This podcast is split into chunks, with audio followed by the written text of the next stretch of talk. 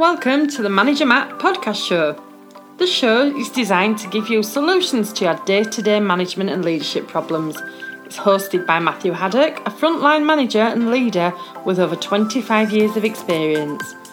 If you're ready, then let's get on with the show.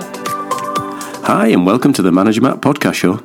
Hope you're all keeping safe and managing through your people to get the results you're judged on.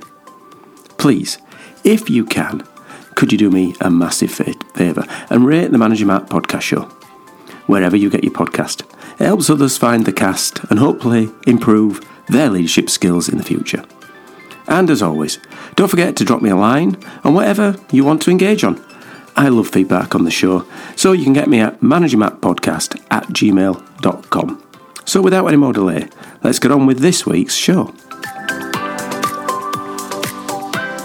Now, we've all known about blended work for quite a while now, or working from home or working away from the office. And it's a fact with COVID, it's just had to happen, and it was the right thing to happen. We all made that move quickly to Zoom and Teams and the little boxes and the constant, sorry, I'm on mute.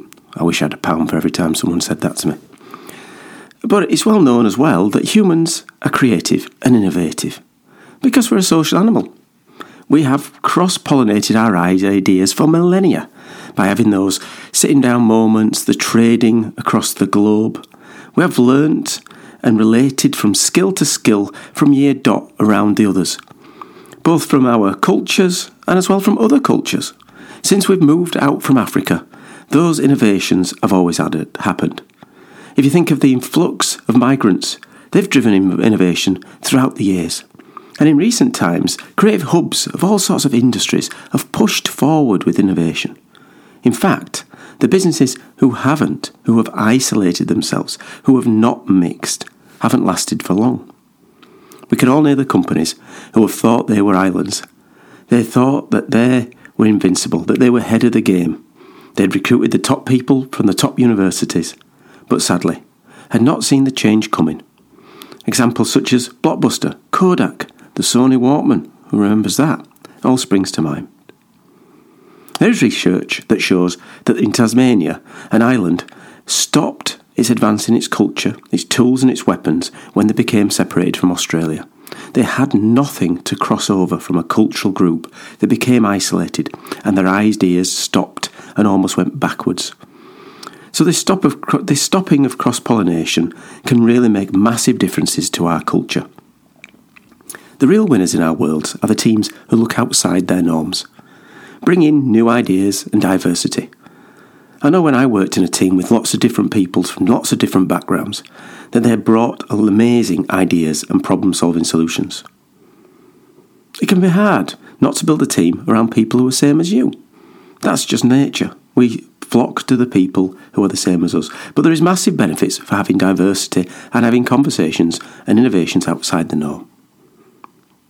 So to my point, in one way, COVID pandemic has made home working and less office contact a realistic solution for a problem. We could say that single, repeatable tasks that are easy to do do not need a real good in working environment. If you're data entering all day long and sitting in a cubicle with very little interaction, I don't think it does your mental health any good, but you could argue that you could do that on a screen, maybe on a Zoom call now and then, without a problem or a productivity failure. I think the real issue here from me is how do we get that creativeness and innovation when we're on Teams and on Zoom? How do we cross over those ideas? How do we get the non scriptive created interactions when you're not in the same space or even in the same country? In my mind, the conferences, the trade shows, the chats in the rest areas, the dropping in and seeing what other areas are doing, doesn't work from a home environment. Think of your university campuses, the amount of time that energy that, and the spread of ideas have happened on communities inside campuses. And in that rate, we really do need to get back. When it's safe, we need those creative ways to be done. If we don't, then COVID will have stopped a lot more than we think. We as managers need to help as much as we can to keep the innovation light burning in our organisations. We need to encourage cross learning and groups to see that others are working on to make sure that they have got an input. We all know that you're not going to be all experts in engineering, but sometimes a non engineer can give you a real solution to a problem you got stuck on. You need to get an environment to help ideas be more free. And if we don't, your company might end up on one of those islands, or even in the blockbuster return bargain bin. Well, thanks for listening. And as always, I'm really here to hear your feedback on the show. So please drop me a line at managermattpodcast at gmail.com. Answer all my own emails and would love to engage on new topics or some of the old topics I've covered. Well, that's it for Manager Matt this week. Thanks for listening and goodbye. Thank you so much for listening to this Manager Matt podcast. We hope you found it interesting, helpful, and actionable. One last thing please leave a quick review on iTunes or with your podcast provider as it helps to spread the word of Manager Matt.